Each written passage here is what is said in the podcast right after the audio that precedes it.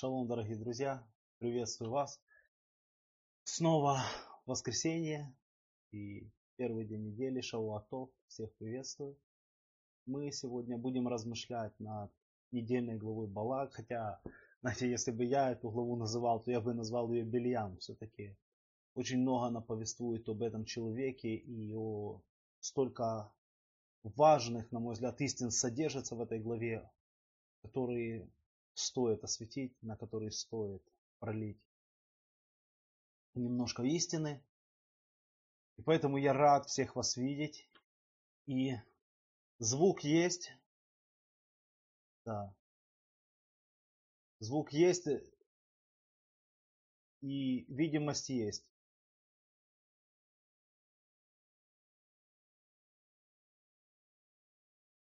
Звук тихо, да, очень. Я попробую микрофон чуть выше перевесить себе. Может быть, это решит вопрос. Как звук? Лучше стал? Скажите, пожалуйста, звук.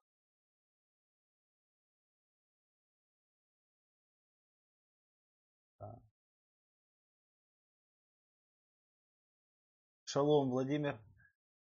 Галина, Скажите, пожалуйста, звук стал лучше, вам стало лучше слышно? Вообще звук. Кто как слышит звук? Звук хороший? Потому что, ну, не имеет смысла начинать, если звук плохой. Да, звук хороший. Юлия слышит хорошо. Звук хороший у кого? Шалом, Ирина. Так. Звук окей, хорошо. Благодарю за отзывы. Так, Сейчас совершим молитву чуть лучше, но тихо, да? Давайте я попробую чуть-чуть на микрофоне, буквально чуть-чуть добавить. Вот так, предположим. Немножко вот так вот. Лучше? Все, хорошо.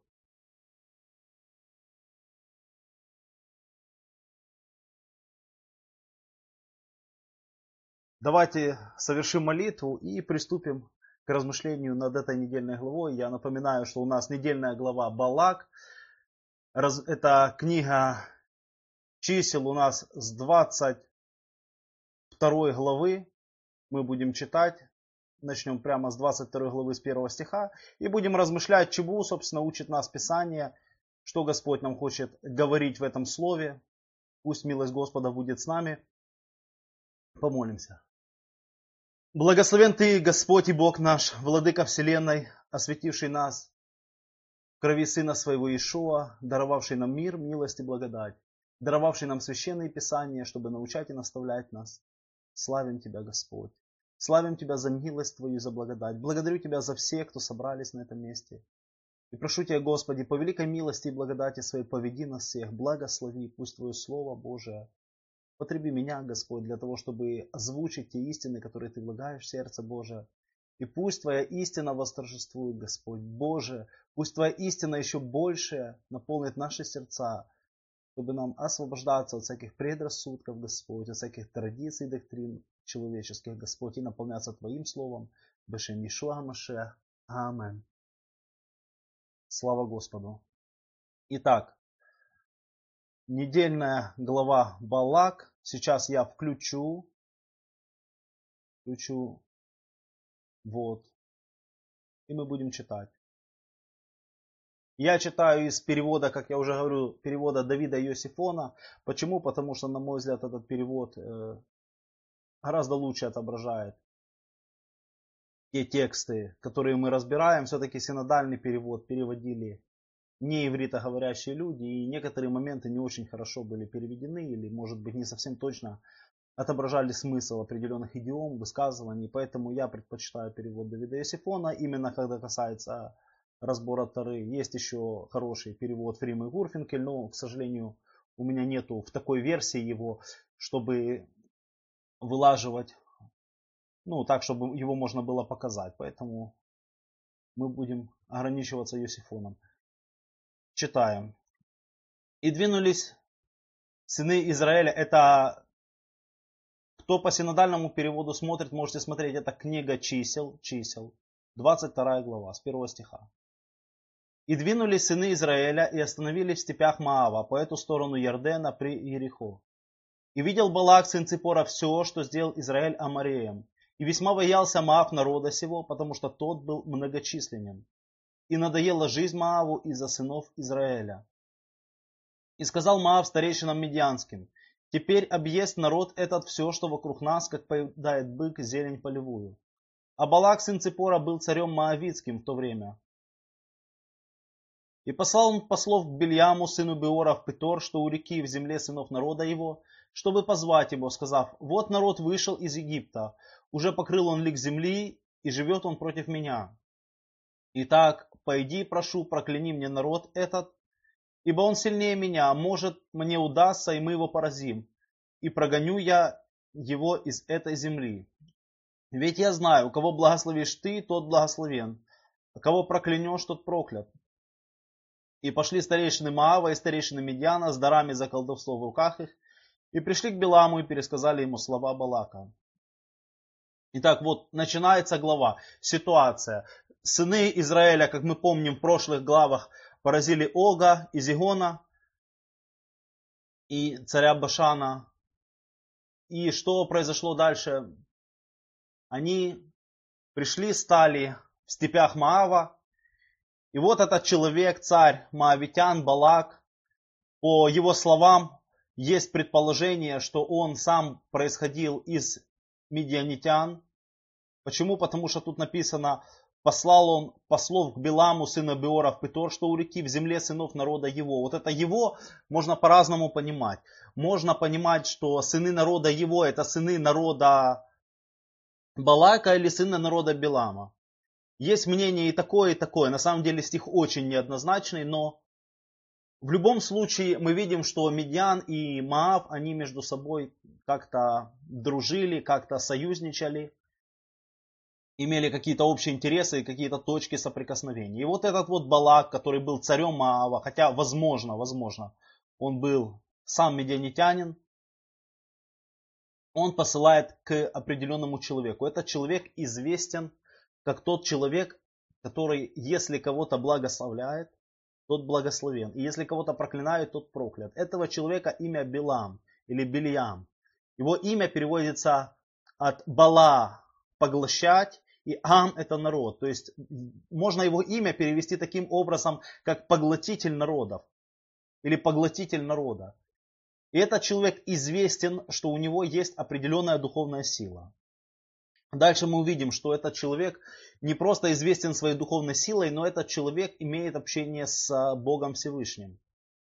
То есть, когда он обращается к Богу Всевышнему, Бог отвечает ему, хотя не всегда есть такое понимание, что он в некоторых местах говорит этот Билиам, что если случится мне Бог, Бога встретить, случится, ответит мне Всевышний. То есть он понимает, что Всевышний не обязан ему отвечать. Но тем не менее мы видим, что это человек, с которым Всевышний имеет какое-то общение, и который знает о Всевышнем и знает Всевышнего. Он обращается, получает ответы. Когда мы видим, что Всевышний разговаривает с ним, он не удивляется, кто ты, как бы встретивший Всевышнего первый раз. Очевидно, что он не раз обращался ко Всевышнему, и Всевышний не первый раз ему отвечает. Поэтому надо понимать, что это, хотя это человек из народов, из Гаим, то есть он не является частью народа Израиля, но это человек, который знает Бога Всевышнего. Ну, впрочем, это не редкость. Мы знаем, что Итро тоже медианитянин, он имел определенное понимание о Боге Всевышнем. Зять Маше, ой, тесть Маше, извините, да. Он тоже был священник Медиана. Поэтому это как бы, возможно, была не редкость. Были люди и среди народов, которые знали. Тем более после того, что Бог сделал в Мицраиме, в Египте, то весть о Боге, она еще больше распространилась, познание Бога среди народов умножилось, потому что среди народов говорили, что сделал Господь с Мицраимом, с Египтом, с фараоном, как рукою сильную вывел, и уже Израиль к тому моменту, уже к этому времени уже 40 лет ходит по пустыне, и все знают это.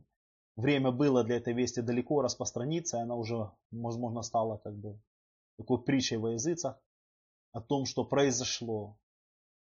Итак, ситуация. Балак понимает, что есть народ, которого благословляет Всевышний Бог и которого он боится. И он опасается, что закончится это тем, что Маав будет истреблен. Они вон говорят, что народ объедает все как бык. Знаете, когда бык объедает траву, то после него уже никто не ест. То есть есть такое свойство, что он ее, ту, ту траву, которую бык, он же, знаете, рвет траву языком. Коровы вообще не так питаются. То все вот это то, что в бычьих, ну, после быка никто уже не доедает. Это то есть говорится так, что Израиль так объест землю вокруг них, что после них уже ничего не останется для других народов. И они за это переживают. Переживают за ресурсы, переживают то, что те цари, которых они боялись и уважали, как тот Ох, царь Башана, мы читали, что Ок, царь Башана, у него кровать была 9 локтей мужеских в длину, это больше 4 метров. И, ну, мы понимали, что это, это раз есть кровать размером больше 4 метров, значит, сам царь тоже был не маленьких размеров. Возможно, даже он был больше по размерам, чем Гильяд, Голиаф в синодальном переводе, да. То есть в любом случае это был человек приблизительно ростом, ну, приблизительно 3,50 возможно. Знаете, с учитывая, что кровать все равно не делается впритык, ну, можно так предположить, что и когда таких царей, такого царя поразили и его войско, Израиль, то, конечно, моавитяне не испугались. Они испугались, они ожидали истребления. Хотя, в принципе, мы видим, что Бог не заповедал. То есть земля, земля Маава не должна была быть истреблена. Моавитяне, аммонитяне, они не должны были. Они были как сыны Лоты, и их земля принадлежала им. Они не входили в те семь народов, которые нужно было выгнать или изгнать из земли. Но они испугались и обращаются к Балаку. Балак обращается к Бельяму. С какой целью он обращается к Бельяму? Получить от него духовную поддержку, чтобы на Израиль пришло проклятие, чтобы пришли какие-то духовные силы, поражающие Израиль, и в результате этого Балак смог одолеть. То есть, чтобы покровительство Господне каким-то образом от Израиля убрать, а взамен него, чтобы пришли, начали действовать какие-то силы, против Израиля духовные, которые закончатся это все поражением Израиля. Он об этом так и говорит, что приди, прокляни, и может быть мне удастся. То есть он не думает, что это, конечно, 100% способ удачный, что обязательно он сработает, но он, другого шанса он не видит. И он обращается к Бельяму. Сам Бельям личность необычная тоже. Если посмотреть да, на Бельяма и Балака, да, то мы видим, что сам Бельям личность необычная. Человек, который знает Бога, человек, который известен как э, духовный лидер, можно сказать, в среде маавитян и медианитян. Как человек, то есть его имя таким образом известно, что о нем говорят, что это тот человек, который, если кого-то благословит, то тот будет благословен. А если кого-то проклянет, то тот будет проклят. На самом деле серьезное признание, правда? Если даже цари о тебе имеют такое мнение, в те времена это было достаточно серьезно. То есть это был уважаемый, почитаемый человек, который признавался духовным лидером или человеком, который понимает, имеет определенную духовную силу. И как мы видим, эта духовная сила была не откуда-то странным образом взята, а это был человек, который знал о Всевышнем и общался со Всевышним, и Всевышний отвечал ему. Теперь прочитаем дальше, что происходит.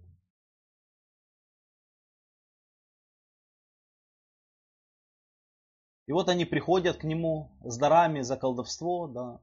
Видите, Писание говорит вообще саму идею проклять людей ради того, чтобы получить над ними власть и силу, считает колдовством. Это тоже важная сторона вопроса. Почему? Потому что иногда, знаете, есть такие молитвы, когда люди молятся, называют себя верующими, понимаем, да и молятся на поражение, на истребление кого-то. Здесь Писание явно указывает, что употребление духовной власти там, в своих интересах, э, проклятие ради своих интересов, ради достижения каких-то своих целей, это форма колдовства. Это надо понимать. Поэтому Ишуа учит нас вообще, если уже в контексте Брит Хадаша открыть эту тему, то Ишуа учит нас благословлять даже проклинающих, обижающих нас, благословлять и молиться за них, то есть желать им блага. То есть мы, как дети Божьи, мы должны являть свет, и желать, понимая, что каждый человек, каждый без исключения, даже заблудившийся и грешный, даже нечестивый человек, даже делающий нам зло, даже который на данный момент по какой-то причине, может быть, является богопротивником, он является созданием Бога. Он сотворен по образу и подобию Всевышнего. И он, как человек, нуждается и может обрести милость. Потому что намерение Всевышнего мы знаем, что не отвергнуть даже и отверженного. То есть спасти. Поэтому в контексте Нового Завета мы еще тут можем извлечь такой урок, что наша задача не проклинать, а благословлять. И проклятие это, как мы уже увидели, это форма колдовства. И дальше. И пошли старейшины Маава и старейшины Медиама с дарами за колдовство в руках их, и пришли к Бельяму, и сказали ему слова Балака.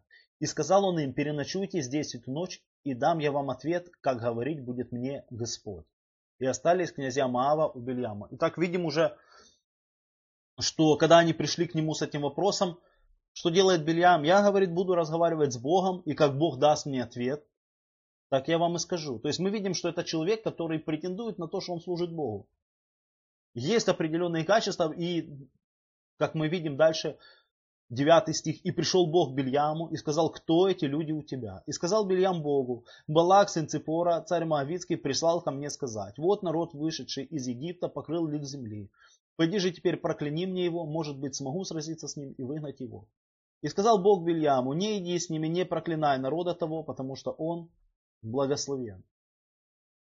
Итак, ситуация. Приходит Бельям обращается к Господу и Господь говорит, кто эти люди у тебя? Понятно, вопрос риторический. Бог ли не знает? Вы знаете, что очень часто Господь э, задает нам вопрос не с целью получить ответ, потому что Он знает ответ, а с целью навести нас на определенные мысли. Как когда Господь задавал вопрос Адаму, он спрашивал его, где ты, Адам? Неужели Всевышний, который наполняет небо и землю, не знал, где находится Адам? Он задавал ему вопрос, чтобы Адам сам себе осознал, где он. Вот тут точно такой же вопрос. Кто эти люди у тебя? То есть, что должен был понять Бельям? Кто такие эти люди? Речь не в том, что Бог не знал, кто это пришел. Речь в том, что Господь хотел навести Бельяма на такие мысли. Пойми, кто это у тебя? Кто эти люди? Зачем они пришли к тебе? Что они из себя представляют? Чтобы Бельям сам осознал. А что отвечает Бельям? Мы видим, Балак, сын Ципора, царь Моавицкий, прислал ко мне сказать, вот народ вышел из Египта, покрыл их. И что отвечает Всевышний Бельяму? Он запрещает ему проклинать этот народ. Не иди с ними, не, по, не проклинай народа того, потому что он благословен. То есть конкретно Всевышний открывает, что этот народ, против которого тебя хотят позвать, это мой народ, это благословенный народ, и я не разрешаю тебе идти с ними, чтобы проклясть этот народ. То есть этот народ благословен. И вот тут вот начинаются первые моменты с Бельямом. 13 стих считаем. И встал Белям поутру и сказал князьям Балака, идите в землю вашу, ибо не хотел Господь позволить мне идти с вами. Вот здесь мы видим, что появляется такой интересный момент в жизни Бельяма, или качество, которое нам становится больше видно из этого стиха. Бельяму хотелось идти с ними. Вот в чем дело. Знаете, когда человек хочет исполнять волю Господа, он говорит, я не пойду с вами. Господь мне сказал не проклинать этого народа. Он бы сказал так, знаете, но тут в его словах содержится, знаете, такая уловка, если обратить внимание. Он сказал, не хотел Господь позволить мне идти с вами. Он не говорит им, что Господь запретил проклинать этот народ, что этот народ благословен. Он ничего этого не открывает. Он говорит, не хочет Господь. Он даже говорит, не пойду с вами, а не хочет Господь позволить мне. В этой фразе уже видно, что если человек говорит, не хочет Господь, это знаете, как ребенок говорит, Пойдешь гулять? Он говорит, мне мама запретила. Мне мама запретила. То есть он говорит, я бы пошел, да, но мама не разрешает. И мы видим, что тут желание Бельяма и желание и воля Господа разошлись в этом месте. Мы видим, что из этой фразы, из того, как он выражает свои мысли, видно, его желание и воля Божья разошлись. Он говорит, не хочет мне Господь позволить идти с вами. Но он дает им намек, что может быть с другими. И они так и отвечают, мы видим. И встали князья Маава и пришли к Балаку и сказали, не согласился Белям идти с нами. Но если не с вами, то может быть с другими. 15 стих. И опять послал Балак князей, более и знаменитее тех. И пришли они к Белиаму и сказали, так сказал Балак, сын Ципора, не откажись пойти ко мне, ибо окажу тебе великую почесть, и все, что скажешь, мне сделаю. Пойди, прошу, прокляни мне народ этот. И отвечал Бельям и сказал рабам Балака, хотя бы давал мне Балак полный свой дом серебра и золота, не могу приступить повеление Господа Бога моего, чтобы сделать что-либо малое или великое. Вот тут вот интересно, вроде бы человек понимает, что волю Божью приступать нельзя, да, если обратить внимание вот на эти его слова. То есть даже можно сказать слова как бы человека, который твердо решил оставаться верным Богу. Даже если бы мне говорит полный дом золота и серебра, давали, я не могу приступить повеление Господа Бога моего, чтобы сделать. То есть слова человека, который принял решение вроде бы оставаться верным Всевышнему. Но следующие его слова показывают, что Впрочем, ему хочется идти. А вот останьтесь, 19 стих, здесь, и вы на эту ночь, и я узнаю, что еще скажет мне Господь. То есть, с одной стороны, он боится приступить волю Божью. С другой стороны, он хочет получить те дары, те почести, о которых сказал Балак через вот этих более знаменитых князей. И именно из-за этой борьбы он решается идти повторно вопрошать Господа. Хотя Господь не меняется, и Бельяму, если он уже человек Божий, этого не знать. Что воля Божья не меняется. Она не, в Боге нет изменения, ни тени перемен. На это важно обратить внимание. Почему на это важно обратить внимание? Потому что если в Боге нету никаких перемен, то не может быть так, что сегодня Бог говорит вот так, а завтра вот так. Знаете, есть такие люди, которые думают, вот если мы коснемся Тары, то они так думают, что Бог вот сегодня так сказал, а завтра так. Вот сегодня это грех, а завтра уже не грех. Да, я понимаю, есть определенные вещи, которые являются тенями, образами, которые должны были указать на Машеха. Но в общем мы понимаем, что если Бог о каких-то вещах сказал, что это грех, то оно остается грехом. Если он о каких-то вещах сказал, что это не грех, оно не может быть грехом. Понимаете, в Боге нет перемен, нету изменений в его характере, нету изменения в его отношении к вещам. Если он что-то нарек злом или воспринимает как зло, то не может пройти там три года или пять лет, и вдруг он подумал и решил, что все, теперь это добро. Так не бывает. Это очень важно понимать. Мирьям идет вопрошать. Это говорит о его внутренней борьбе. Что в этом человеке, знаете, идет внутренний конфликт, внутреннее противоречие. В чем заключается это внутреннее противоречие? С одной стороны боится приступить волю Господа, говорит, да если бы мне даже ты полный дом серебра и золота. Такой, знаете, отчаянный даже, можно сказать, такие отчаянные слова, которые изнутри выходят из сердца. Э, почему? Потому что он чувствует, что его это искушает. Он, с одной стороны, противится искушению. Понимаете, знаете, как это с нами бывает? Когда тебя что-то искушает, и ты, с одной стороны, противишься искушению и стараешься быть решительнее для того, чтобы его побороть. А с другой стороны, отвязаться от него совсем не можешь. Так бывает. И вот мы видим точно Откуда эти порывы, почему такие слова, знаете, такие громкие заявления? Потому что в душе Бельяма идет борьба. С одной стороны, хочется денег. Видите, традиция говорит по этому поводу, что Бельям к тому моменту уже настолько приучился за все свои действия брать подарки, что для него это стало нормой. В послании, во втором послании Петра написано, что Бельям, он возлюбил мзду неправедную. Шалом, Рина. Возлюбил мзду неправильную. Он возлюбил неправедную, несправедливую плату. Он возлюбил вот эти вот, то. Это его грех. Любовь к серебру, любовь к деньгам – это его грех. Это его проблема. И которая вот тут вот вскрывается очень остро в этих стихах. И что дальше происходит? Не смогу приступить повеление Господа Бога моего, чтобы сделать что-либо малое и великое. А вот останьтесь здесь и вы на эту ночь. И я узнаю, что еще скажет мне Господь. И опять он ждет ответа от Господа. И вот смотрите, 20 стих. И дальше вводит нас в некоторый ступор. Мы сейчас прочитаем и увидим тут определенное противоречие, которое меня многократно приводило в такой логический тупик. Я просто, знаете, пытался понять Бога и не мог понять Бога.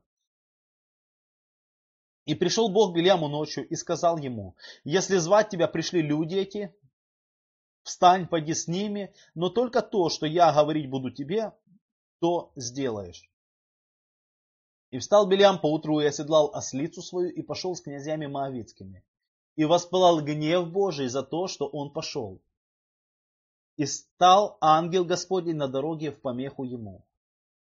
А он ехал на ослице своей, и два отрока его с ним. Вот ситуация. Знаете, каждый раз, когда раньше читал эти стихи, я все время приходил в определенный тупик. Вроде бы, вроде бы, с одной стороны, Бог говорит, иди. Но как только он идет, гнев Божий воспылал. В чем проблема? Что ему сказал Господь? Давайте внимательно прочитаем. Сказал ему, если звать тебя пришли люди эти, встань, пойди с ними. Но только то, что я говорить буду тебе, то сделаешь. То есть у Бога есть план. Если ты уже, Бельям, так хочешь туда сходить, хорошо, сходи. Но ты сделаешь то, что я скажу. А что я тебе раньше сказал? Этот народ благословен, проклинать его нельзя, ты его благословишь. Почему возгорелся гнев? У меня вопрос. Потому что когда Бельям пошел, у него уже были мысли, что я все-таки, Бог позволит мне сделать или проклясть, или он уже искал в своих мыслях путей, каким образом проклясть этот народ. И у него уже был настрой, проклясть тот народ, который, о котором ему Бог сказал, что он благословен. Проклясть народ Израиля. И когда у него положили эти в сердце мысли, и он решил идти, поменялось что-то в его сердце. Он пошел не для того, чтобы сделать, что ему скажет Господь, а он пошел для того, чтобы заработать. И когда он положил это в своем сердце, гнев Божий воспылал на него. Виктория задает вопрос, как же Бог говорил такому человеку? Вы видите, что этот человек, ну, нельзя сказать, что он был самый плохой на тот момент, когда Бог с ним говорил. Мы видим, что Бог говорил с разными людьми. И тут вообще удивительно. Вспомнить только, если прочитать историю Шимшона, Самсона в синодальном переводе, да? Судью Израиля, то вообще мы видим такую ситуацию, что он исполнялся Духом Святым, даже когда из Газы вышел от блудницы и исполнился Духом Святым. Это парадокс, конечно. Для меня такие вещи непонятны, но это долготерпение Божье. Так вот, Бог, несмотря на то, что Бельям уже в сердце своем положил определенные вещи, и его сердце прилепилось к серебру, и он любит серебро, любит мзду неправедную, Бог продолжает иметь с ним дело. Это значит, что Бог нас не, не хочет оставлять, даже когда мы ошибаемся. Понимаете, очень важно. Даже когда мы спотыкаемся, даже когда мы что-то не понимаем, намерение Всевышнего – это работать над нашим сердцем, научить нас послушанию, привести нас к святости. Он долготерпит, не желая, чтобы кто погиб, но чтобы все пришли к покаянию. Итак, что происходит? Но Бельям, вопреки Господу, мы видим, принимает решение. И в чем заключается это решение? Он принимает решение внутри себя. Об этом не написано здесь. Но мы можем об этом догадываться, что когда он пошел, что-то в его сердце поменяло. Возможно, он уже суммировал шел те доходы, которые он может получить от Бельяма. Искал, может быть, путей, каким образом получить все-таки это серебро которое, и золото, которое пообещал ему Бельям. Он ему сказал, что окажет великую почесть. Почести в те времена мерились просто. Это не слова уважения, а это в конкретном финансовом эквиваленте. И вообще, знаете, очень часто в Писании э, почитать употребляется в значении поддерживать финансово, проявляя уважение, поддерживать финансово. Потому что если мы видим, Иешуа сказал, почитай отца и мать, и будет благо. И он говорит, а вы говорите, кто скажет дар Богу. То есть он конкретно зашел упрекать. За то, что они не проявляли уважения? Нет, за то, что они пожилых родителей оставили без финансовой поддержки. Люди. По учению фарисейскому, вопреки Божьей заповеди. Рушим научили дар Богу, карван, кто скажет, чем бы ты от меня пользовался. И таким образом вы устранили заповедь. Точно так же в другом месте чти Господа написано, от имения и от начатков прибытков. Поэтому чтить очень часто в Писании, очень часто употребляется в значении поддерживать финансово. И Валаам, о, и Валак говорит Бельяму, я окажу тебе почесть. И вот Бельям уже идет, считает эти. Внутри себя он считает э, доход, который он может получить планирует, может быть, уже ищет путей, как ему поторговаться, выторговать больше, хотя бы что-то получить, может быть, если мало ли Бог не позволит. Но уже сердце его настроено неправильно. Его сердце настроено не таким образом, чтобы пойти и выполнить волю Божью, а таким образом, чтобы пойти и заработать, то есть сделать то, что его просит Балак. И поэтому, именно по этой причине мы понимаем, воспылал гнев Божий за то, что он пошел. Об этом и в Петра написано, то есть мы можем увидеть, что причина в сребролюбии написана в Петра, что возлюбил мзду неправедную, бессловесная ослица, заговорив человеческим голосом, остановила безумие пророка. Что из этого следует? Из этого следует, что вот причина, по которой воспалал этот гнев, это то сребролюбие, которое стало мотивом, по которым двинулся Бельям. Не потому, чтобы исполнять волю Божью, а потому, чтобы заработать. И воспалал гнев Божий за то, что он пошел, и стал ангел Господень на дороге в помеху ему. А он ехал на ослице своей, и два отрока его с ним. И увидела ослица ангела Господня, стоящего на дороге с обнаженным мечом в руке его, и своротила ослица с дороги, и пошла на поле. И Бельям стал бить ослицу, чтобы поворотить ее на дорогу. И стал ангел Господень на тропинке между виноградниками, ограда с одной и ограда с другой стороны. Ослица, увидев ангела Господня, прижалась к стене и прижала ногу Бельяма к стене, и он опять стал бить ее. Ангел же Господень пошел дальше и стал в узком месте, где не было пути, чтобы свернуть вправо или влево. Едва увидела ослица ангела Господня, легла она под Бельямом, и воспылал гнев Бельяма, и бил он ослицу палкою. И отверз Господь уста ослицы и сказал она Бельяму, что сделала я тебе, что ты бил меня уже три раза. И сказал Бельям ослице, за то, что ты издевалась надо мной, если бы у меня в руке был меч, то я теперь же убил бы тебя. И сказала ослица Бельяму, не я ли твоя ослица, на которой ты ездил издавна и до сего дня? Имела ли я обыкновение так поступать с тобой? И сказал он, нет. И открыл Господь глаза Бельяму, и увидел он ангела Господня, стоящего на дороге с обнаженным мечом в руке его. И он преклонился и пал на лицо свое. Вот ситуация. Ослица Самое интересное, что вот эта непокорность ослицы, можно обратить внимание, ослица вообще, знаете, почему обычно берут ослиц все-таки, а не ослов? Потому что ослицы сами по себе, они гораздо более послушны по сравнению с ослами. Про упорство ослов ходят э, легенды и шутки, знаете, людей упрямых сравнивают с ослами. Поэтому ослица, она как ездовое животное лучше, она более покорна, более покладистая, ей легче управлять. И вот мы видим, что такое животное, как ослица, увидела ангела Господня. И она, тоже интересный момент, ослица увидела ангела, то есть Бельягам. Слеп, ослица видит. Тут, знаете, целая куча пророческих символов. Я видел недавно, Наталья Грей вылаживала по этому поводу некоторые свои мысли, я отчасти с ними согласен, что ослица прообраз той части церкви, на которой, знаете, служителя, подобные Бельяму, ездили, ездили, и когда они уже увидели, когда ослица увидела, что ее ведут в ту сторону, где погибель, где смерть, и она пытается хоть как-то сохранить не только свою жизнь, а и жизнь и того Бельяма, который на ней едет. Но это, знаете, это пророческие символы, я сейчас не буду углубляться, вообще стараюсь не пересказывать чужих мыслей, то есть читаю, исследую, да, ну, делюсь в основном своими размышлениями. Так вот, что мы видим? Ослица пытается сохранить жизнь Бельяму. То есть она, ее причина ее непокорности, она понимает, что Бельяму будет смерть. И когда он ее начинает бить, она ему задает вопрос, слушайте, ослица заговорила. Это вообще удивительное место. Ослица разговаривает. Вы понимаете, что делает Бог? Он открывает глаза ослицы, видеть ангела Господня и открывает уста ей, чтобы она разговорила. Разве не Всевышний это сделал? Ослица сама по себе заговорить не могла. То есть мы видим, что намерение Всевышнего было с одной стороны послать ангела, а с другой стороны предупредить Бельяма, куда он идет через ослицу. Знаете, вот интересное действие Всевышнего. Да? Он не пытается убить Бельяма, но он с одной стороны посылает карателя, а с другой стороны открывает глаза на тот путь, которым идет Бельям. То есть мы видим в этом любовь и милость вечного Бога, правда? Что его намерение, хотя и стоит ангел с мечом на поражение, но намерение его не поразить Вильяма, а все же его вразумить. Для этого и открывает уста ослицы.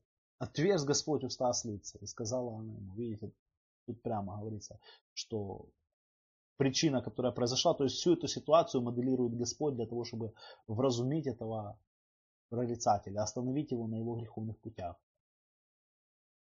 Дальше что происходит? И сказал ему ангел Господень, за что бил ты ослицу твою уже три раза? Ведь это я вышел помехою, так как не по мне этот путь. И увидала меня ослица и свернула от меня вот уже три раза. Если бы она не свернула от, от меня, я даже убил бы тебя, а ее оставил бы живую. Это опять же мы размышляем над тем, кто ослица, да, и кто на ней ездит, кто ее управляет, пытается ее направить на путь погибели. И какой будет суд Божий? Бельям, направляющий ее заблуждение. Погиб бы, если бы ослица его не остановила, да? а ослица бы осталась живой. Это тоже повод интересный для размышлений, потому что я часто размышлял, знаете, если слепой ведет слепого, да, написано оба упадут в яму.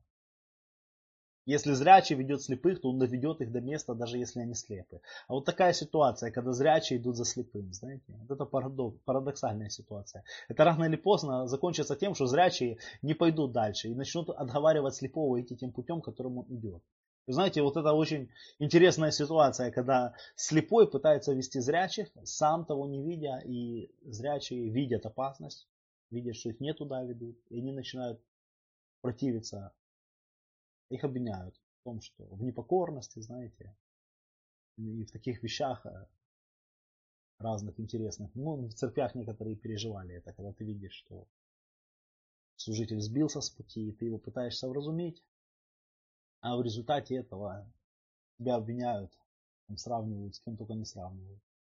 Да, и волшебство, и непокорность тот же грех, что колдовство это сравнивают. Но это ж мы понимаем, что это все выдернуто с контекста и притянуто за уши. Почему? Потому что там говорится о непокорности Всевышнему, а не о непокорности человеку. А самой идее властвования людей над людьми, оно, в общем, Писание не содержит в том виде, в каком порой это преподается. Ну хорошо, ладно, это не тема, которую мы сейчас будем затрагивать, мы читаем дальше. И сказал Белям ангелу Господню, согрешил я, ибо не знал.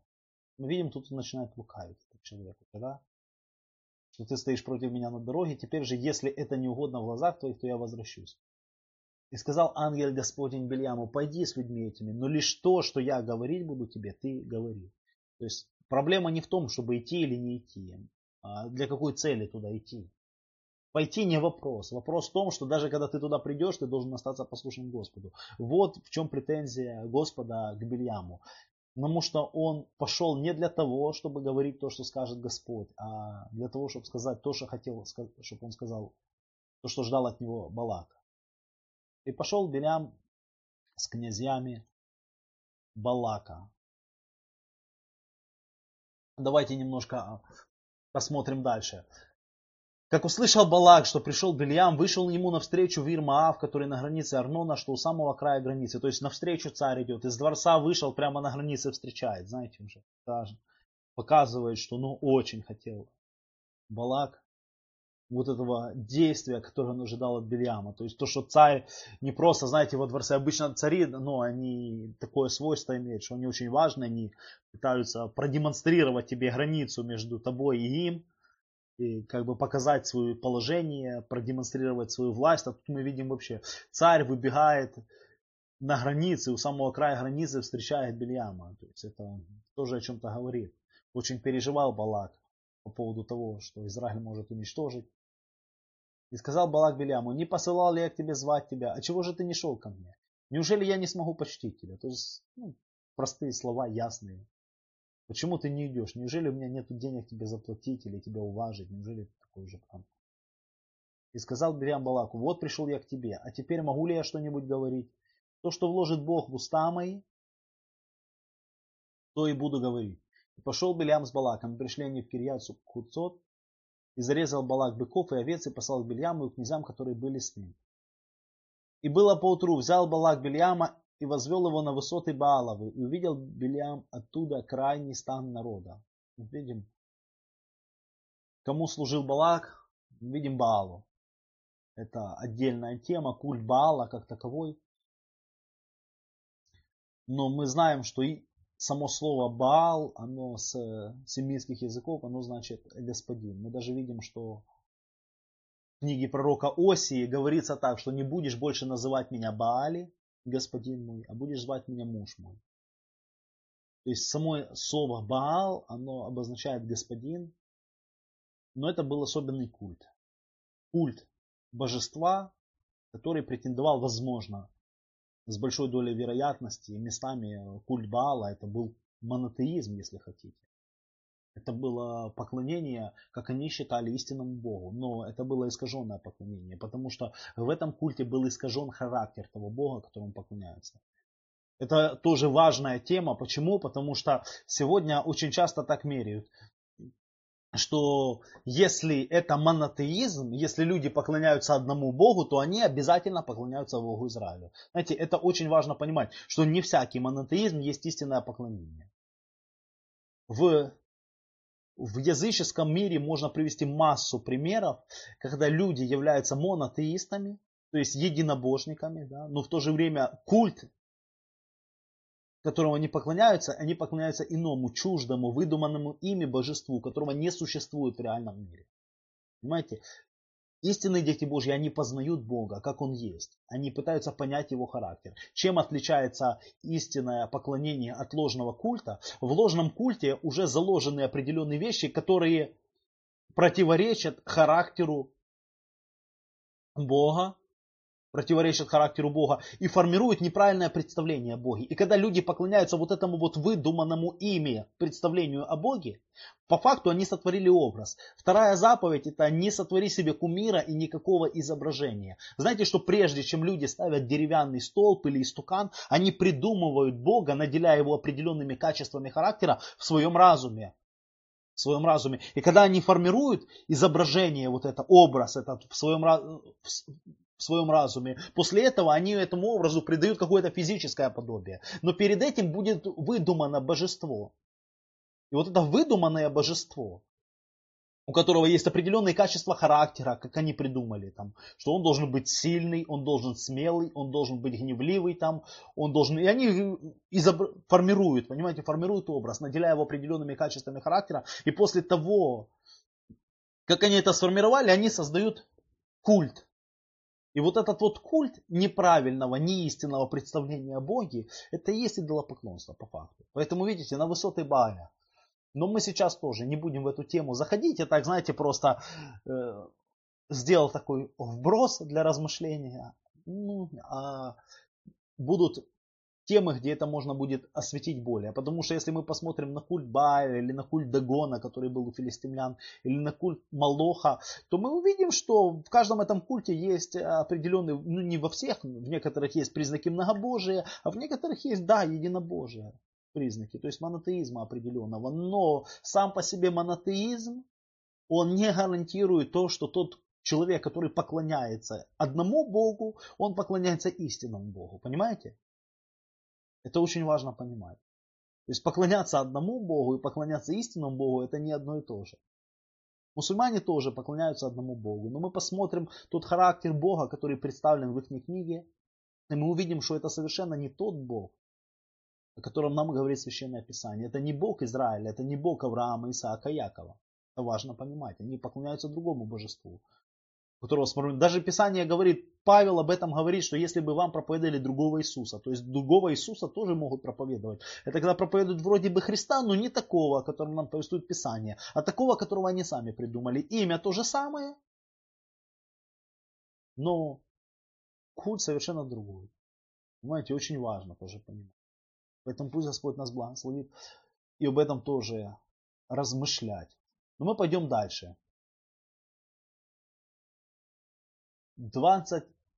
23 глава чисел Бемидбар. И сказал Бельям Балаку, построй мне здесь семь жертвенников и приготовь мне здесь семь быков и семь овнов. И сделал Балака, говорил Бельям, и вознес Балак с Бельямом по быку и по овну на каждом жертвеннике.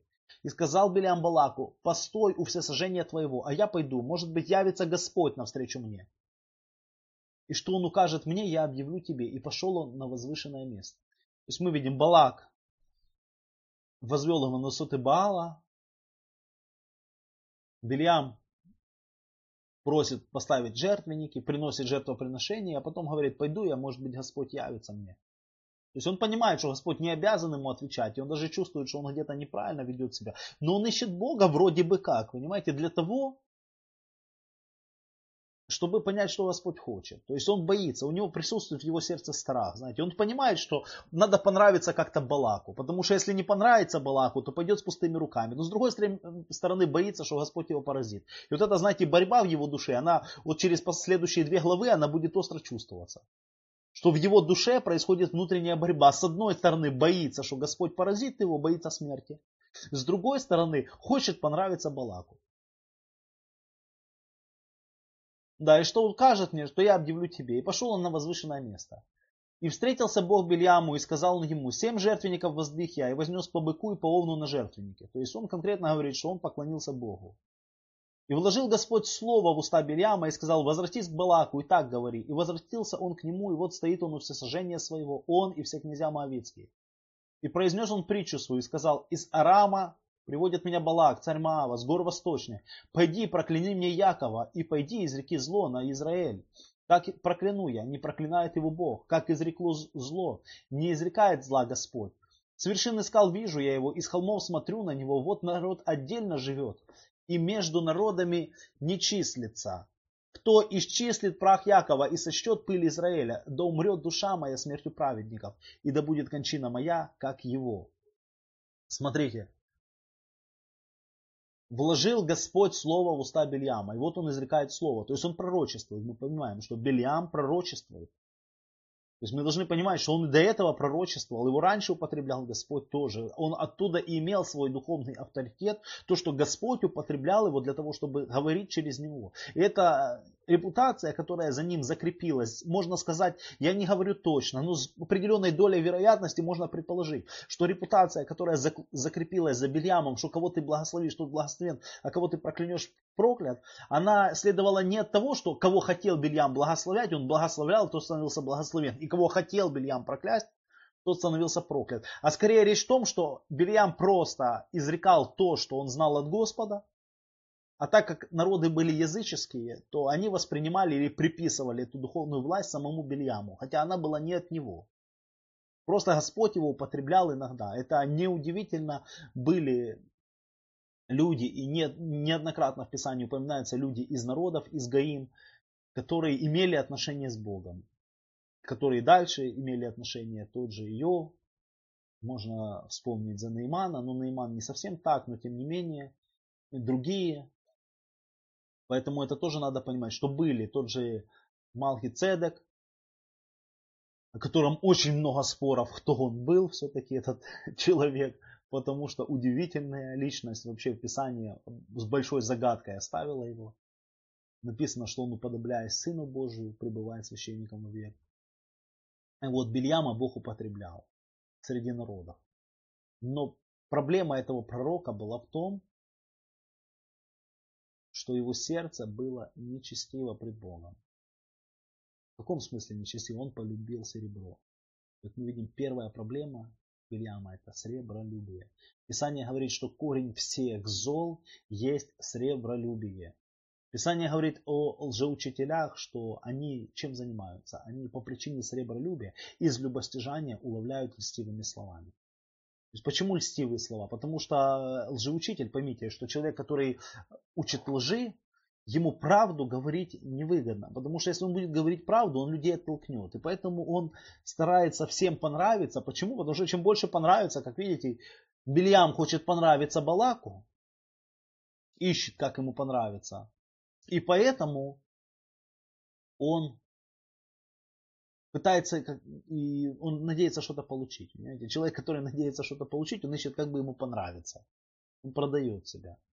И поэтому, когда надо говорить правду, он не говорит. Вместо этого льстит. И учитель Слова Божьего, проповедник или любой человек, который движим, которого в сердце поселилось сребролюбие, он с большой долей вероятности может стать лжеучителем. Поймите, что лжепророк не призван лжепророком. Каждый лжепророк был призван пророком, и каждый лжеучитель был призван учителем. Это очень важно понимать. Он не становится лжеучителем э, сразу, изначально. Потому что если бы это был просто лжеучитель, который, человек, который не знает Бога и вообще далеко от Бога всегда был, то дети Божьи за ним бы не пошли. Понимаете, проблема в том, что каждый лжеучитель когда-то был учителем. Но по какой-то причине стал учить лжи. И каждый лжепророк когда-то был пророком. Это очень важно понимать, друзья. Из-за лести, из-за страха перед людьми, еще из-за каких-то причин он перестал говорить ту правду, которая в его сердце. Знаете, есть недопонимание, это отдельная сторона. Есть люди что-то недопонимают или в чем-то неправильно убеждены, это отдельная сторона. Человек может быть вполне искренним в своих ошибках, и это нормально. Бог его научит, вразумит, даже если что-то не так, это другая сторона. Поэтому никто не может быть уверен, что он все знает однозначно правильно. Мы учимся, мы ошибаемся, но проблема с лжеучителями и лжепророками в чем? Что они говорят ложь не потому, что они искренне думают, что это правда, а потому что это выгодно в определенной ситуации. Даже хотя они знают, что правду надо сказать. Понимаете? Поэтому лжепророк это не, не изначально, знаете, человек, находящийся в заблуждении. Лжепророк, когда мы видим везде Писание говорит о лжепророках или о пророках ложных, мы видим, что везде это пророки Господни, которые сбились с пути. Есть пророки там, понятно, пророки Валовы, там пророки Дубравные, они никогда к Богу не принадлежали. Но когда Господь говорит о пророках, которых Он обличает, там в Еремии много об этом написано, то это настоящие пророки, которые сбились с пути, которые пророчествовали правду, которые возвещали Слово Господа, но по каким-то причинам, ради угождения народу, из-за страха или еще за что-то, пошли на компромисс и стали льстить. Это очень важно понимать. И причина этому часто вот та же самая, которая в Вильяме. Это любостяжание, это корень горький. Поэтому говорит, из любостяжания будут уловлять льстивыми словами. Петр пишет.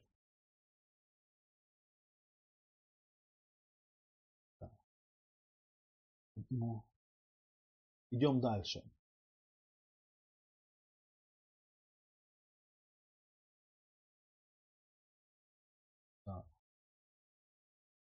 Что пророчествует? Мы видим, слово было от Господа, да? потому что написано выше, мы прочитали. Да?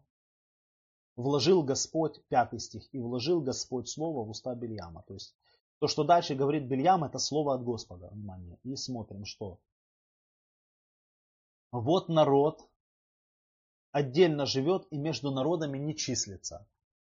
Это характеристика Божьего народа. Знаете, он не часть народов этой земли. Он живет отдельно. Что значит отдельно? Знаете, даже когда мы живем в Галуте, то есть в знании, вот как сегодня мы живем, а сегодня мы живем в Галуте, по факту. Где бы мы ни жили, исключение, возможно, отчасти, и то только отчасти, составляют те, кто сегодня уже живет в Израиле, в основном мы все живем в Галуте, то есть в изгнании. Мы живем в оккупированном на сегодняшний день мире, да, где царствуют несправедливые законы, несправедливые правители, жадные олигархи, любостяжательные, сребролюбивые религиозные вожди, и все это рулится неправильно. И мы что ожидаем? Мы ожидаем царства, которое сокрушит и разрушит все царства земли. По Даниилу, помните, камень, говорит, оторвался с горы без содействия рук, ударил в ноги истукана. Говорит, это то, что говорит.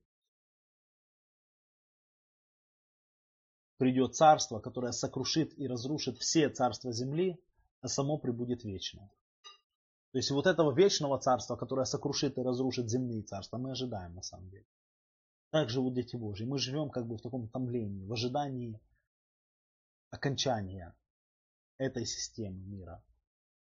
Когда власть будет отдана святым, когда царство будет отдано святым, когда Иешуа, как царь, воцарится в Иерушалайме, и земля наполнится познанием Господа так, как воды наполняют много, море, как об этом говорят пророки. Этого мы ожидаем, этого мы хотим. Это то, ради чего мы подвязались, куда мы стремимся. Когда мы будем собраны в Израиль на встречу с Господом, когда Господь придет и святые с Ним, и тысячу лет будет царство Машеха. Да. А сегодня мы живем отдельно, понимаете? Даже когда мы живем в этом мире, мы живем отдельно. Мы народ в народе. Знаете, Виталий, брат мой, Малахов, хочет в Господе, брат. Он любит говорить, мы народ в народе. И это действительно так. Мы не являемся частью народов мира. Мы отдельный народ, мы народ Всевышнего. Мы живем по законам Господним, и Господь, Он трудится над нашими сердцами, для того, чтобы мы служили Ему. Поэтому, что нам важно понимать всем нам? Что Почему, в чем эта отдельность наша? Наша отдельность в том, что несмотря на... Каждый народ, знаете, он живет по... Да, доченька моя пришла, привет. Да каждый народ, он живет по каким-то своим, знаете, внутренним обычаям, конституциям, там еще что-то. И правители издают законы для людей. Но знаете, над нами, над всеми есть закон Всевышнего. И этот закон для нас является основополагающим. Все остальное отталкивается от этого. То есть если законы государства противоречат закону Всевышнего, мы не будем послушны законам государства. И все примеры праведников это демонстрировали. Когда царь издал указ поклониться и истукану, мы помним, Навуходоносор. Поклонились? Нет, не поклонились. Таких много моментов. Когда цари требуют чего-то такого, что противоречит нашей свободе совести, противоречит нашей вере в Господа, мы остаемся верными, чего бы нам это ни стоило. Это важно. Почему? Потому что над нами есть другой закон, который, помните, когда-то Хаман сказал, что у тебя есть царь народ, который живет по своим законам, и поэтому законов царя не исполняет. Тогда Мордыхай отказался поклониться Аману по приказу царя Ахашвироша. Артаксерса в синодальном переводе. Поэтому это вот эта наша отдельность. Это важная часть. Мы отдельный народ. Мы народ Господень. И хотя во всем, что касается законов правительства, которые не противоречат законе Таре, мы должны быть законопослушными гражданами. Да, но когда законы а надо понимать, что всякие законы, изданные людьми, могут быть праведными и неправедными, могут быть преступными. Законы и конституция, то есть это законы, которые издаются людьми. И законы людей, они могут быть справедливыми или несправедливыми. В пророке Ишаи написано «Горе тем, которые поставляют несправедливые законы, чтобы удалить бедных от правосудия». То есть законы могут быть с позиции Бога справедливыми и могут быть несправедливыми законы могут быть преступными. Это тоже важно понимать. И поэтому мы отдельный народ. А теперь дальше. Вот интересное качество Бельяма. Бельям вообще, он э, планирует, вот по вот этой фразе мы можно увидеть, да умрет душа моя смертью праведников, и да будет кончина моя, как его. То есть, что Бельям? Бельям, исполненный Духа Божьего, он говорит, что я хочу получить, иметь такую же смерть, какую имеют праведники. Я хочу закончить так, как заканчивают праведники. То есть он желает этого, он претендует, он хочет быть среди праведников. Понимаете, это очень важно. То есть мы понимаем, что это не человек, который однозначно нечестивый. Это сбившийся с пути прорицатель из народов, который знает Господа и которого употреблял Господь, но который сбился с пути по причине любостяжания. Это его корень его проблем. Видите, он хочет быть среди праведников. Очень важно. Да умрет душа моя смертью праведников, да будет кончина моя, как его. И дальше, и сказал Балак Бельяму, что сделал ты мне? Проклясть врагов моих взял я тебя, а вот ты благословляешь. И отвечал он и сказал, ведь то, что влагает Господь в уста мои, должен я в точности говорить. И сказал ему Балак, прошу, пойди со мной на другое место, с которого ты увидишь его. Но только часть его увидишь, а всего его не увидишь. И прокляни его мне оттуда. Опять же, мы видим, что хочет Балак. Он хочет переменить волю Божью об Израиле. Он хочет как-то повлиять на это предопределение. Он хочет повлиять на отношение Бога на Израиль. То есть Балак, он однозначно движется своими царскими интересами. То есть ему воля Всевышнего, в отличие от Бельяма, она ему вообще все равно. Он не заинтересован в исполнении воли Всевышнего. Он заинтересован в благополучии своего государства. Понимаете? В благополучии того государства, в котором он является царем. Своей страны, своего народа. Чтобы они не были не истреблены. Хотя мы видим, что особенной угрозы для него лично, но он же не знает этого.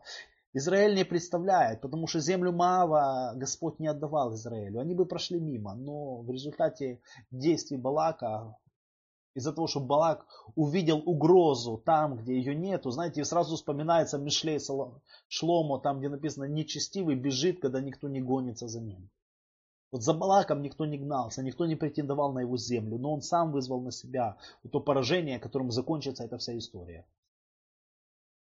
И взял он его на поле Цафим, на вершину Пизги, и построил семь жертвенников, и вознес по быку и по овну на жертвеннике. И сказал он Балаку, постой здесь у всесожжения твоего, а я встречусь тут. И встретился Господь Бельяму и вложил слово в уста его. Опять Господь, обращаем внимание, Господь влаживает слово в уста Бельяма. Бельям опять будет пророчествовать. И сказал, возвратись к Балаку и так говори. И пришел он к нему, и вот стоит у всесожжения своего князья Моавицкий с ним, и сказал ему Балак, что говорит Господь? Тут уже Балак начинает, э, видите, задавать, а что Господь сказал? То есть перед этим он думал, что все зависит от Бельяма. Он уже начинает понимать такую вещь, что речь не в том, что хочет Бельям, или, но то, что повелит Господь, так будет. И произнес он, имеется в виду Бельям, притчу и сказал, «Встань, Балак, и слушай внимание, сын Ципора. Бог же не человек, чтоб ему лгать, и не сын человеческий, чтоб раскаиваться. Он ли скажет и не сделает, будет ли говорить и не исполнит. Вот благословение получил я, и благословил он. Не мне же отвергать это.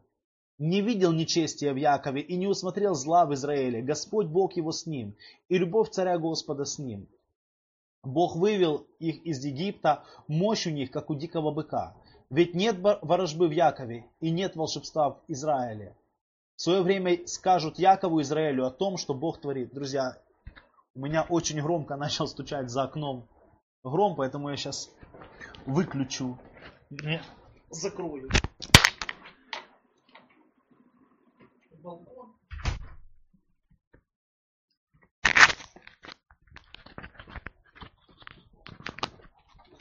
Оп, вот так. Во, балкон закрыл, чтобы меньше шума было, потому что шумит очень сильно. Я не знаю, как вам слышно или не слышно, но мне очень сильно слышно и немножко мешает, отвлекает. Этот стук за окном по подоконнику. Да. Поэтому, смотрите, нет ворожбы в Якове. То есть причина, он уже открывает Балаку, но еще мы видим, что он позже, он скажет ему больше. Что он сейчас говорит? Он говорит, что причина, почему Бог благоволит к Якову, потому что в Якове нет волшебства и ворожбы. То есть я, Яков, Израиль чист. Чист от связи с оккультизмом, от связи с язычеством, от связи с колдовством и с оккультным миром. Понимаете, это очень важно понимать. Чист от язычества, от колдовства, от оккультизма. Израиль чист, в нем нет ворожбы, в нем нет волшебства. Дальше говорит интересные слова. Вот народ, как лев встает и как лев поднимается. Не ляжет, пока не съест добычу, и кровью убитых не напьется. То есть народ поднимается как лев. И до тех пор, пока не сделает то, что ему определено, он не остановится. Знаете, как лев. Если лев встал на охоту, то уже все. До тех пор, пока не закончит то, что он делает, до тех пор, пока не поймает добычу, он не ляжет отдыхать. И вот тут говорит о том же, что этот народ встает для того, чтобы как лев, чтобы сделать то дело, которое Бог ему определил. И он успокоится. То есть, когда он успокоится? Ну, в земле Израиль, понятно, когда завершит то дело, которое должен сделать. И сказал Балак Белиаму, не клясть, не кляни его, не благословлять, не благословляй. И ответил Белиам и сказал Балаку, разве я не, Говорил я тебе, как все, что будет говорить Господь, то сделаю. И сказал Балак Бельяму, прошу, иди, я возьму тебя на другое место, может быть оно окажется угодным в глазах Бога, и проклянешь мне его оттуда. И взял Балак Бельяма на вершину Пуора, оттуда видна пустыня. И опять семь жертвенников, и опять та же самая история. Что дальше? Увидел Бельям, что угодно в очах Господних благословить Израиля, и не пошел, как прежде, для волхвования, а обратил лицо свое к пустыне. И поднял Белям глаза свои, увидел Израиля, расположившегося по коленам своих, и снизошел на него Дух Божий. И произнес он притчу свою и сказал, вот речение Бельяма, сына Беора, и речение мужа, прозорливого оком. Речение, слышавшего речи Божией, который видит видение всемогущего, падает с очами открытыми. Это тоже фраза падает с очами открытыми, ее можно по-разному понимать. Есть такой вариант, э, что Белиам, наполненный Духом Божьим, он понимает, что хотя глаза его открыты, то есть ему открыты определенные духовные вещи, и Бог через него вещает, но все же его состояние является состоянием падения, то есть он падает. Духовно он падает. То есть тот грех, который в нем, он приводит его к падению. И хотя он все понимает, что происходит, знаете, как человек падает, но глаза открыты. Хотя и падает, но видит. И вот точно так же Белиам, хотя он духовно, нравственно падает, но он видит, его глаза открыты. Знаете, бывает так, что то, что наши глаза открыты, это очень важно понимать. Это еще не говорит о том, что мы не падаем. Мы должны смотреть, что происходит еще в нашем сердце, в нашей жизни, в нашем поведении. Потому что я встречал людей, которые мыслят приблизительно так. Если Бог продолжает меня употреблять, если Бог продолжает мной пользоваться, если Дух Божий меня наполняет, значит мои отношения с Богом в норме. Друзья, это не всегда так. Очень важно понимать. Я уже сегодня вспоминал Шимшона, Самсона в синодальном переводе. Меня часто просят так говорить, да, чтобы я есть люди, которые понимают сразу, о ком речь, а есть люди, которые читают синодальный перевод, им тяжело сориентироваться, как правильно звали человека. Поэтому я все время так добавляю, если обратили внимание, что меня об этом просили. Итак, мы вспомним Шимшона, то он исполнялся Духом Божьим, даже когда выходил от блудницы из Газы. Помните, исполнился Духом Божьим, взял ворота и вознес там на холм. То есть сам факт того, что Дух Божий тебя наполняет или Бог с тобой работает, это не значит, что у тебя все в порядке. Ты должен проверять свое сердце, что у тебя там внутри, как ты живешь, как ты поступаешь в соответствии с заповедями Божьими, постановлением Всевышнего, в соответствии со своим внутренностью, куда направлено твое сердце, куда стремится твоя душа, чего ты хочешь, чего ты ищешь от жизни. Ты должен понимать, потому что ориентироваться только на то, что Бог э, тебя наполнил Духом Божьим, еще нельзя падает, но глаза открыты. Очень важно понимать. То есть дар Божий не прекращает действовать через того, кому его Бог дал, даже когда он находится в нравственном падении. Это очень важно понимать.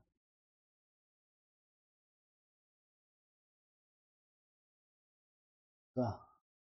Вот Владимир пишет такие интересные вещи. Проблема Бельяма, он слышал глаз Божий, но не вступил в обетование и не присоединился к народу. Сейчас происходит тоже. Люди слышат, но не все вступают в завет с Господом. Да, Владимир, и я согласен с этим. Это одна из проблем Бельяма. Можно, в общем, знаете, я когда у меня есть определенные, на моей странице определенные труды, э, я писал еще несколько месяцев назад, размышлял на эту тему и написал несколько, три такие статьи по следам Бельяма. И там получилось так, что я выделил три проблемы этого человека. Э, проблема номер один, которая была явно выделена мной, как проблема, это его сребролюбие, в результате которого все и произошло. Проблема номер два это то, что, как написано, что по совету Бельяма, Балак, вот этих женщин, о которых мы дальше будем читать сегодня, вот этих вот нечестивых женщин, э, которых Балак подослал, которые совратили Израиль на служение в Алпигору, вот, вот эти женщины, это, то есть, это был совет Бельяма. Э, об этом пишет и Петр, и об этом говорит Маше, что эти женщины по совету Бельяма были для сынов Израиля на, как бы на погибель. Это очень важно понимать. То есть они произошли определенные проблемы. Соблазн произошел, пришел, это был совет Бельяма. Поэтому это идолослужение. Он научил, как лишить Божий народ силы. И поэтому в книге Откровений, в книгу Апокалипсиса сравнивают лжеучителей и говорит, что есть у тебя там держащееся учение Бельяма, который научил Балака вести в соблазн сынов Израилевых, чтобы они любодействовали идоложертв, ели идоложертв. На сегодня есть люди, я не буду называть прямо определенные там имена, но в церкви, да, в церкви или в общине Машеха происходит такая вещь, когда людей вводят в идолопоклонство или в язычество с определенной целью. Вы думаете, неужели вот это вот язычество, которое произошло в на Никейском соборе, которое было внедрено и дальше внедрялось, что оно внедрялось просто потому, что язычники любили язычество. Одна из причин, как мне кажется, и за этим стоял, если не человек, который мыслил как Бельям, то дух, который направлял людей к таким же решениям, это было осра, ослабить народ Божий. Как ослабить? Вести его в идолопоклонство. Если его ввести в идолопоклонство, народ Божий лишится силы, лишится благословения Всевышнего. Поэтому вот эти всякие языческие моменты были внедрены в среду Божьих детей. Все это язы... были переняты языческие вещи, понимаете, ну, о которых нам Писание говорит. Те же самые елки, там, куличи пасхальные, другие разные языческие обычаи, гробки, еще чего там, идолопоклонство разное. Там. Все эти языческие вещи были втянуты в церковь с какой целью? Лишить народ Божьей силы, потому что народ, впадший в идолопоклонство, это слепой народ, который не видит, куда его ведут. И им можно управлять и манипулировать как хочешь. Духовно ослепшим народом можно манипулировать. Это вторая часть пути Бельяма. Кроме любостяжания, которому он подвился, причина была, то есть что он сделал. Есть люди, которые ради власти, ради того, чтобы предать Божий народ, предать общину Машеха в руки Балаков, правителей этого мира, для того, чтобы церковь, для того, чтобы община Машеха, она стала марионеткой у политиков для их политических целей. Для их политических целей. Они внедряют какое-то язычество, какие-то вещи, которые будут отвращать лицо Божье от народа и ослепят народ. Понимаете, это тоже очень важно понять. И третья часть путей Бельяма, о которой я говорил, что сам Бельям личная его проблема. Кроме любостяжания, у него была вторая личная проблема. И его личная проблема заключалась в чем? Он видел то благословение, которым Бог благословляет Израиля, но он не стал частью Израиля. Почему он не захотел присоединиться к Израилю? Потому что если бы он присоединился, кем бы он был? Одним из разноплеменных народов, которые присоединились. Правда? А кем он был там, где он был уже? Он был уважаемым человеком, понимаете, уважаемым, которого знали, о котором знали цари, о котором знали правители. И причина, которую Билям, хотя он, видим, мы претендует, да, говорит, я, он хочет быть среди праведников. Он говорит, да умрет душа моя смертью праведников, да будет моя кончина, как их. То есть он хочет закончить как праведник, но в то же время он не хочет входить в завет с Богом Израиля, как должно. То есть он знает о Боге, но стать частью завета он не хочет. Это его проблема, этого Бельяма. Он не хочет войти в завет. Понимаете? И в результате он предпочитает сохранить свое положение. Бывают такие люди, которые ради сохранения своего положения идут на компромиссы, на сделки. Вот открылась им правда какая-то. Ну почему они об этом не скажут? Они понимают, что это правильно. Ну почему? Они понимают, что если начнут так говорить, потеряют положение. Вот представьте себе. Вот человеку открылось, он всю жизнь учил там где-то в баптистской, там, пятидесятнической церкви, что Тара отменена, что праздновал праздники языческие, а после этого вдруг раз ему начинает открываться, и кто-то ему говорит о том, что это все вообще с язычества, и он может проверить исторически, что это факт. Но он понимает, что если он сейчас станет на это, это закончится, скорее всего, его лишат сана, его лишат положения, его лишат сжалования и так далее. И все это закончится тем, что он потеряет то, что он имеет. Его отстранят от паствы, заменят его другим человеком, возможно. И когда он это понимает, то он боится физически боится потерять положение. Он предпочитает, чем дальше двигаться в откровении Господа, в более близком познании Бога, он предпочитает сохранить свое положение. Это ж удобно сохранить свое положение, понимаете?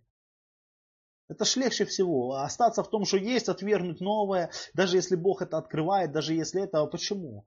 Почему всегда Божий народ вот таким образом делился? Бог что-то начинает делать, мы видим даже от времен реформации. Бог что-то начинает делать, идет какая-то истина. Одни хватаются за эту истину ради самой истины, другие хватаются ради того, что увидели новый тренд, где можно себя реализовать. В старой системе они не могли себя реализовать, а в этой они увидели, что себя могут реализовать. Знаете? А потом дальше начинается что? Дальше Бог начинает открывать новое. А те, кто двигаются за истиной, они опять пошли. А те, которые уже в этой системе себя реализовали, в новой, там, например, вот, ну, можно смотреть так, э, из католичества вышло лютеранство. Там, э, кто-то искал истины, я не, не обсуждаю все детали, но тем не менее, одна из важных истин была поднята. Оправдание верой в Иешуа. Понимаете, в отличие от дел, которые предлагала католическая церковь, даже суеверие, я бы сказал, все-таки оправдание верой это был прорыв. Э, спасение в, через веру в Иешуа, а не через церковь, все-таки это был разрыв с диктатурой, с церковной. То есть это, это было положительное явление.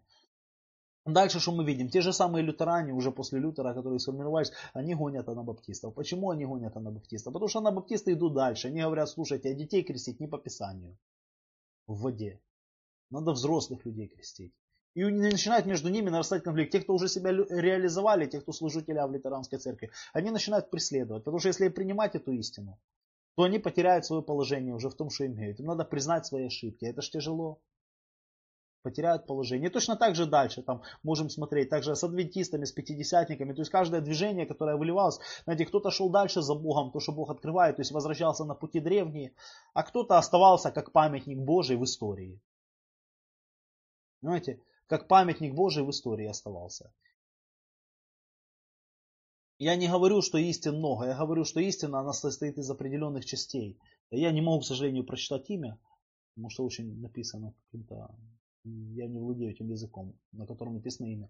Но я говорю, что всякая ну, то есть истина общая, она состоит из разных деталей. И когда та или иная часть истины восстанавливается, или та или иная истина, как я выразился, то это всегда положительно. То есть она не восстанавливается сразу. Если мы посмотрим царство, если мы посмотрим книги Паралипоменон и другие вещи, то мы увидим, что все равно прорывы, они не, не, далеко не всегда были полными. Знаете, от начала Аванес, да, спасибо.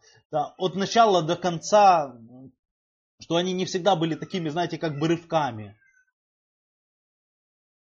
Они, вот мы видим про одного царя написано, да, что в его дни были сокрушены идолы, да, но высоты еще не были отменены. То есть, грубо говоря, он двинулся в чем-то и, в общем, был какой-то прогресс по отношению к Божьей истине. Его сердце, написано, было вполне предано Господу, хотя высоты в его дни оставались. То есть, другими словами, он восстановил, но не все восстановил. А когда мы знаем Езекия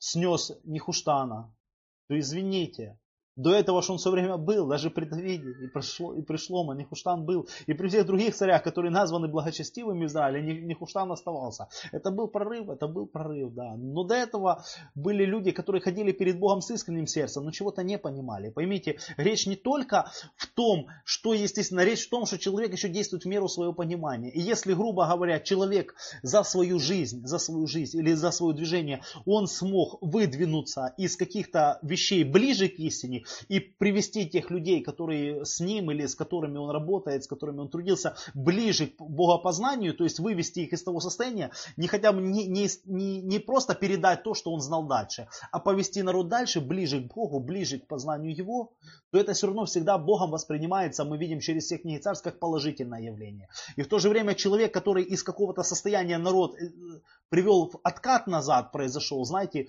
э, произошло больше заблуждений при его жизни, мы видим, что он не, такой человек не угождал Богу. И даже если человек, например, в каких-то вещах уже ну, то есть было какое-то нечестие, человек в нем остался, написано, не угождал Богу. А если он начинает что-то делать для того, чтобы ближе к Богу, для того, чтобы лучше его познавать, написано, что он угождает Богу. Даже, даже хотя он не во всем правильно поступает. Это очень важно понимать. Это видно через все книги царств, что таким образом, то есть если положительная динамика есть, то человек тянется к Богу, ищет Бога. А если присутствует отрицательная динамика, по отношению к народу и по отношению ко всему, по отношению к тому, что уже было. То есть он теряет то, что было завоевано до него, то такой человек, конечно, написано, что он оскорбляет Господа. Поэтому была положительная динамика. И вот тут важно, что люди порой боятся, знаете, двигаться к Богу, двигаться дальше. Вместо этого они предпочитают сохранить свое положение. И это беда, это катастрофа. Это заканчивается всегда проблемами. Это третья сторона пути Бельяма. В общем, можно сказать, три, которые я увидел.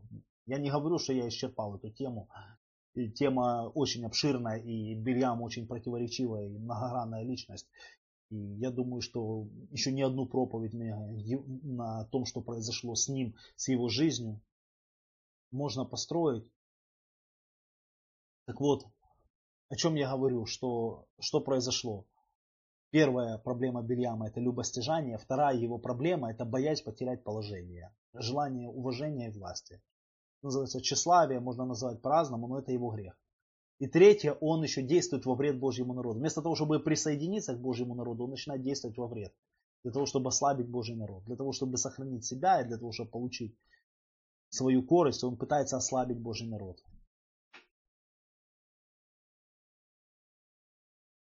В христианстве и не будет аванес единства до времени, пока не придет Господь. Рассчитывать на единство я не стал бы. Знаете, очень важно понимать, что разочарование в христианстве не должно приводить нас к разочарованию в Иешуа. Знаете, у меня была как-то беседа с одним человеком, я проповедовал на улице, я тогда еще жил в Крыму, нес служение уличного проповедника, и ко мне подходит человек и начинает мне говорить, что ты рассказываешь о Боге. Вот пастор такой-то так поступает, там, за пастырей из нашего города, там, пастор такой-то вот так, вот так. Я говорю, хорошо, они так поступают. А ты как сейчас? Я говорю, сейчас не хочу в церковь. Я упал, говорит, я курю, я пью. Я ему говорю, хорошо, понятно. Они нечестиво поступают, я это не оспариваю. Но что тебе сделал Иешуа, что ты его оставил? Оставайся верным Иешуа. Аванес, я так могу сказать тебе, брат, Господи. Оставайся верным Иешуа, оставайся, иди за ним. Люби, служи. Люди разные. Проблемы у каждого хватает в голове. Знаете, единство даже в иудаизме, доктринального единства нету. Просто почему это не так видно, как в христианстве? Потому что христианство доктрину поставило во главу угла. Иудаизм изначально не ставил во главу угла доктрину. Понимаете? Очень важно понимать. Поэтому разногласия и различия во мнениях там норма. Там нормально, когда в одной общине имеют 10 разных мнений. И Павел об этом писал. Но должны быть разномыслия между вами, чтобы открылись искусные. Поэтому разные мнения, это просто, знаете, каждый видит разную сторону одной и той же истины. Истина, она очень многогранна. То есть взять кружку мою, вот даже вот, которую я воду пью, и так ее поставить. Это прямоугольник. Знаете, если я переверну, я не буду переворачивать, потому там вода. да. И так поставлю по отношению к вам, то вы будете видеть круг. А кто-то сверху будет видеть еще ручку там, или знаете, то есть в зависимости, как ее поставить, человек будет видеть разную фигуру. И точно так же, как, знаете, те три слепых, которые щупали слона. Каждый щупал свою часть слона, и они давали свое представление о том, что слон. Поэтому разномыслие и разногласия, я имею в виду здравым, среди людей, ищущих истину, не среди заблуждающихся, не среди тех, которые, знаете, просто занимаются манипулированием и разжиганием вражды между Божьими детьми. Разногласия надо воспринимать как э, грань. Есть заблуждающиеся, а есть люди, которые просто видят ту сторону, которую вы сегодня не видите. И эту сторону важно учитывать. Поэтому Пусть Господь благословит. Да, итак, идем дальше к Бельяму. Да, переполняются ведра его водою, и семя его в обильных водах. Превзойдет царь его Иагага, и возвысится царство его. Бог выбил его из Египта, мощь дикого быка у него, пожрет он народы, врагов своих, и кости их раздробит, и стрелами своими пронзит. Преклонился он, прилег, как, льви, как лев и как львица. Кто поднимет его? Всякий благословляющий тебя благословен, и всякий проклинающий тебя проклят. Вот тут, знаете, очень важно, Бельям еще одну говорит важную мысль. Благословен тот, кто благословляет Израиль. Проклят тот, кто проклинает Израиль. Почему это важно? Потому что Израиль благословен Богом. Сегодня, знаете, некоторые церкви, некоторые, я не говорю за всех, я даже не скажу, что церкви, я скажу некоторые личности в христианстве, они заняли позицию против Израиля. Против Израиля. Они априори считают, что Израиль отвергнут Богом, проклят за то, что они распяли Машеха, и они заняли позицию против Израиля. И мы видим, что это приводит к их собственному упадку. То есть это проклятие, оно приходит. Что значит проклятие приходит? Это значит поток духовных сил в их жизнь, которые принесли бы благословение, свет, большее познание Бога, он перекрывается, и они начинают чахнуть духовно. Понимаете? Вот это есть проклятие, когда жизненные силы, которые идут от Всевышнего, к человеку или в общину или в служение, они перекрываются, и служение начинает засыхать, чахнуть. Человек начинает чахнуть, начинает не устроиться и всякие проблемы приходить. Перекрылось, небо перекрылось над человеком, и все. И вот это вот приходит, когда люди начинают идти против Израиля, против э, Божьего народа, вместо того, чтобы становиться частью того завета, который, к которому может присоединиться любой человек из народов мира сегодня через Иешуа может присоединиться и стать частью завета и частью народа Божия. Они выбирают оппозицию. Понимаете, Балак тоже, будучи из народов и имея отношения со Всевышним, пытался противопоставить свои отношения с Богом и отношения с Богом, которые есть у Израиля. И такое противоставление, мы видим, было не на пользу Бельяму не на пользу Бельяму. Это закончилась проблема в его жизни. Он противостоял. Он имел отношение с Богом, да, имел, но он, знаете, тянул. Пытались, как бы пытался перетянуть Бога. Вот ты любишь Израиль, ну типа и со мной имеешь дело. Может быть, все-таки ты будешь за меня и против Израиля. Так не сработает. Пытаться перетянуть Бога на свою сторону против Израиля закончилась проблемой для самого Бельяма. Точно так же те церкви, которые заняли позицию, хотя они вроде бы как с Иешуа, да, они исповедуют имя Иешуа. Хотя о практике их хождения это уже отдельный разговор, не буду сейчас говорить. Но они противоставили себя Израилю и в конечном счете мы видим, что у них начинаются проблемы. Да, и возгорелся гнев Балака на Бельяма, и сплеснул он руками своими, и сказал Балак Бельяму, проклясть врагов моих призвал я тебя, а ты, благословляя, благословил вот уже три раза, а теперь беги во свояси. Думал, я весьма почтить тебя, вот Господь лежил тебя чести. И сказал Бельям Балаку, ведь и послам твоим, которым ты присылал ко мне, сказал я, если бы давал мне Балак дом свой полный серебра и золота, не смогу приступить повеление Господня, сделать что-либо доброе или худое от моего сердца. Что говорить будет Господь, то я буду говорить. А теперь я иду к народу моему. Пойдем, я поведаю тебе, что сделает народ этот твоему народу в будущем. И произнес он притчу свою и сказал, вот речение Бельяма, сына Беора, и речение мужа, прозорливого оком, речение слышащего слова Божьи, познающего мысли Всевышнего, кто видение всемогущего видит, падает на открытые очи его. Вижу его, но не ныне. Смотрю на него, но издали. Взойдет звезда от Якова, и встанет скипетр от Израиля, и сокрушит пределы Маава, и разгромит всех сынов Шейта. И будет и дом подвластен и будет подвластен Сир врагам своим, Израиль же одолеет их. И властвовать будет потомок Якова, он и погубит уцелевшего из города. Увидел он Амалека и произнес притчу свою, и сказал, первый из народов Амалек, но конец его гибель. Увидел он Кейни и произнес притчу свою, и сказал, крепко жилище твое, и устроив скале гнездо твое, даже если и разорен будет Каин, то надолго ли Ашур уведет тебя в плен? И произнес он притчу свою и сказал, увы, кто останется в живых, когда Бог сделает это. Придут корабли от Китима, и смирят Ашура, и смирят Эйвера, но и сами они погибнут. И встал Бельям, и пошел и возвратился в свое место. И Балак тоже пошел своей дорогой. Вот тут важная сторона. Я сегодня не буду трогать Пинхаса, потому что у нас немножко не хватило времени. Но я хочу затронуть, вроде бы как бы Бельям, как здесь мы видим, сохранил верность Всевышнему. Но книга Дворим, Второзаконие и книга Откровений, там прямые слова Иешуа идут, открывает нам такую вещь, что Бельям, он не успокоился на этом, он научил Балака вести в соблазн сынов Израиля. И вот это вот стало, то есть он все-таки захотел, думал, как же получить, и он все-таки попытался получить вот эту вот выгоду, которую он потерял от взаимоотношений с Балаком, дав ему совет. И в чем заключался этот совет? Ты не сможешь истребить этот народ. Его сила в его нравственной чистоте. Если ты начнешь дружить с ним и научишь его тем грехам, которые делает твой народ, и втянешь его, то сам Всевышний поразит его. Он ослепнет, и он попадет под твою власть. Именно вот это ему научил Бельям. Да, я понимаю, что Всевышний всем управляет, и даже в этом случае мы понимаем, что Бельям послужил очищению народа Израиля от тех нечестивцев, которые променяли хождение с Богом и присутствие Божье на блудниц. Они были истреблены, поражены но в то же время самого Бельяма этот поступок не красит, и он приводится через весь Брит Хадаша, через Новый Завет, как поступок нечестивого человека, который научил вводить в соблазн. Помните, Ишуа сказал, горе миру от соблазнов. Но горе тому, через кого они приходят, лучше бы ему бросили камень. А представьте себе, повесили мельничный жернов на шею, или ослиный жернов, вообще там дословно, там, знаете, мельничный в синодальном переводе, дословно ослиный жернов на шею, как перевод. Поэтому пусть Господь нас благословит над этим поразмышлять. Итак, какие уроки из жизни Бельяма? Любостяжание, корость, вкравшееся сердце может сделать из Божьего слуги лжепророка и лжеучителя. Это первое. Второе, это то, что есть люди, которые имеют целью своей ввести в соблазн Божий народ для того, чтобы его контролировать, управлять, ослепить, для того, чтобы ему выбить глаза. Выбить глаза, сделать слепым. Как внедрить в его жизнь язычество и идолопоклонство. Это ослепит народ и сделает их управляемым слепым религиозным стадом. Это мы должны понимать. Поэтому есть люди, которые это делали и которые продолжают это делать. И мы должны беречь себя от этого, как часть Божьего народа.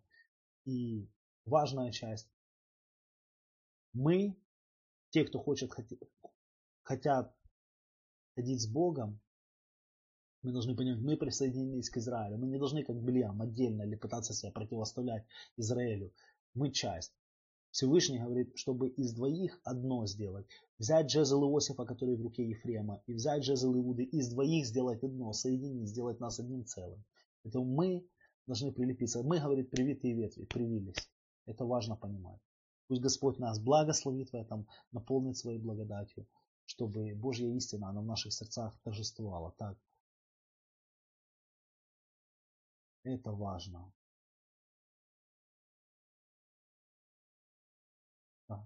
политика.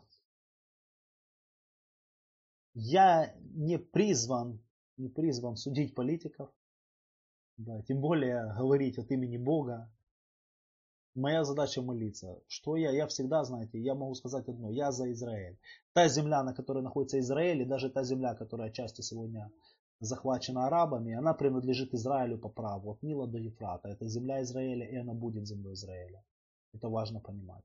Она будет. То есть Писание говорит, что от Нила до Ефрата, от великой реки, реки Ефирской до реки Ефрата, это все будет земля Израиля. То есть те люди, которые даже сегодня там проживают, они там проживают не по своему законному праву, потому что закон о земле. Понятно, что политики, НАТО, ООН это отдельная история, но есть то, что сказал Бог, и рано или поздно это обетование сбудется. Израиль выйдет в свою полноту. И более того, и нас Господь переместит да, туда.